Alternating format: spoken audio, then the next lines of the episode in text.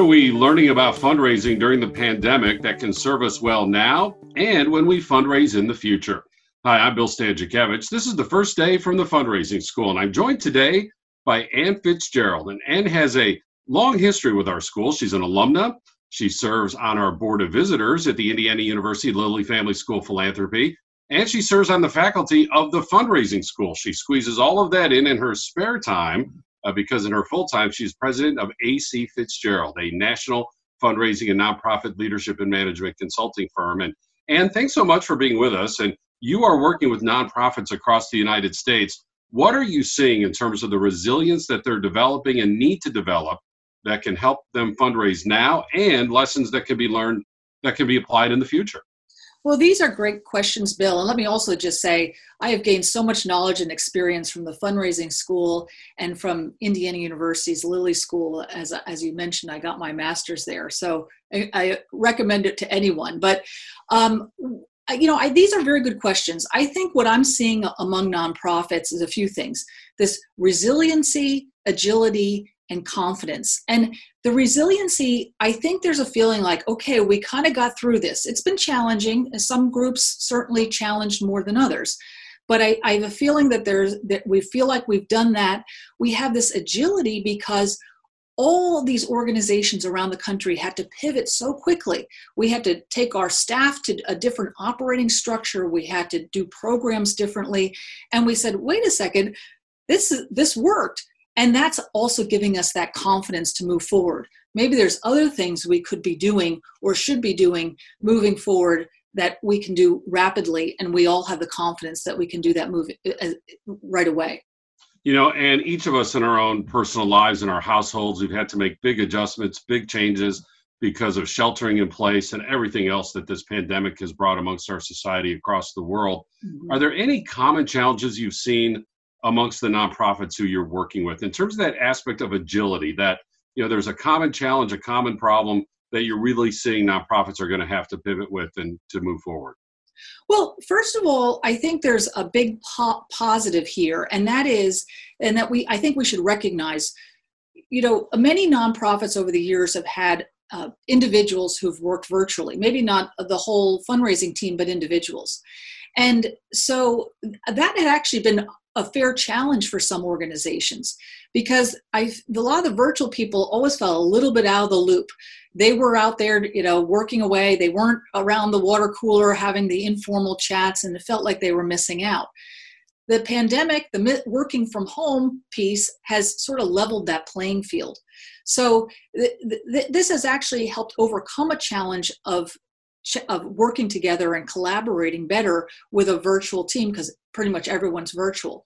David La Piana, who's had done a lot of work in this in this space, recently wrote a piece um, in the Stanford Social Innovation Review about the what nonprofits are doing. He surveyed them and found that 82% of nonprofits he surveyed had gone almost entirely virtual. So that brings its own challenges, and I think um, I think part of it, to get back to your question, is how do we best fundraise in this environment where our donors uh, have been virtual and they may not be ready to see us at this time, and that might extend through the end of the year and into next year. If I could, I'd like to follow up on that issue of team leadership. As you mentioned, some teams already have folks working remotely. That certainly is the case with us at the fundraising school, with one of our full-time staff members uh, living several states away, and of course, faculty like yourself living all across the United States. But for nonprofits who are new to this, what advice do you have? Because when we're in place, you know, we can have our team meeting, we can be in the big conference room together, or you know, we can walk past each other's workplaces, we can have the water cooler conversations, the microwave oven, you know, as my lunch warms up conversations.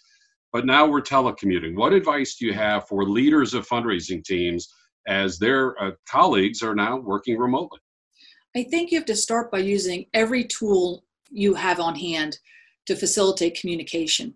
And you know, one thing that I've seen organizations really adopt is this uh, Google, whether it's Google Chats or Slack or Microsoft Teams, to create those informal chats. Not everything has to be an email. And I think leaders have to embrace that. Also, I'm hearing now, you know, people sort of get this Zoom fatigue, you know, like I'm sick of these webinars. But the face to face connection is still very, very important. We know face to face connection on some level, even if we have to do it virtually, is important for fundraising. It's important for your team as well. So make sure you're making that effort and continuing to make that effort to connect people. Um, I, I also want to encourage CEOs to invest in their employees. Look at they're working from home that in some organizations that's going to extend for many many more months. So what are the the investments and they, they can be small but will help facilitate that home office? Do your does your staff need a better internet connection? Does someone need a better chair? I mean what are the the investments you can make in your staff so that they can they can work and better from home? Some of them are in very tight quarters so what are some of those those just the basic things that are going to facilitate that and then finally i would just say consider flexible hours Mm-hmm. Uh, my husband works in the government. They can work between 5:30 a.m. and 10 p.m. because people have real ch- childcare issues and, and uh, times where they're teaching their their their their kids or making sure they're being educated.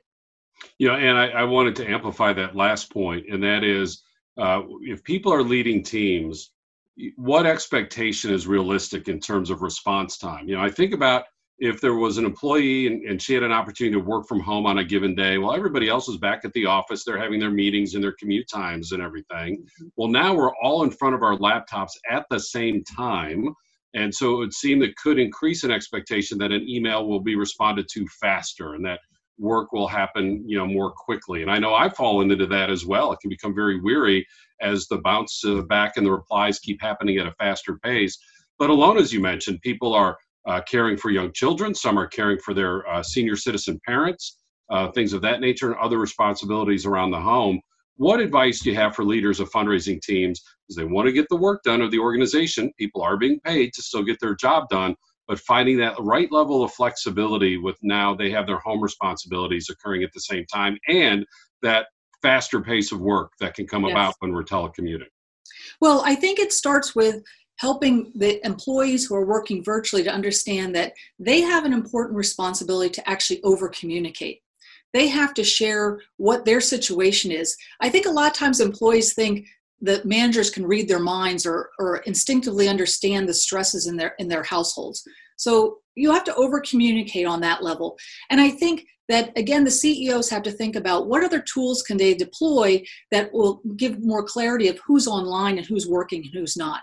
Uh, T-Sheets is one tool that connects to QuickBooks. That could be a, a, a tool that organizations use there's many many online tools but something that it just encourages accountability for everybody but also it gives clarity to the team as who is available right now for to be responsive.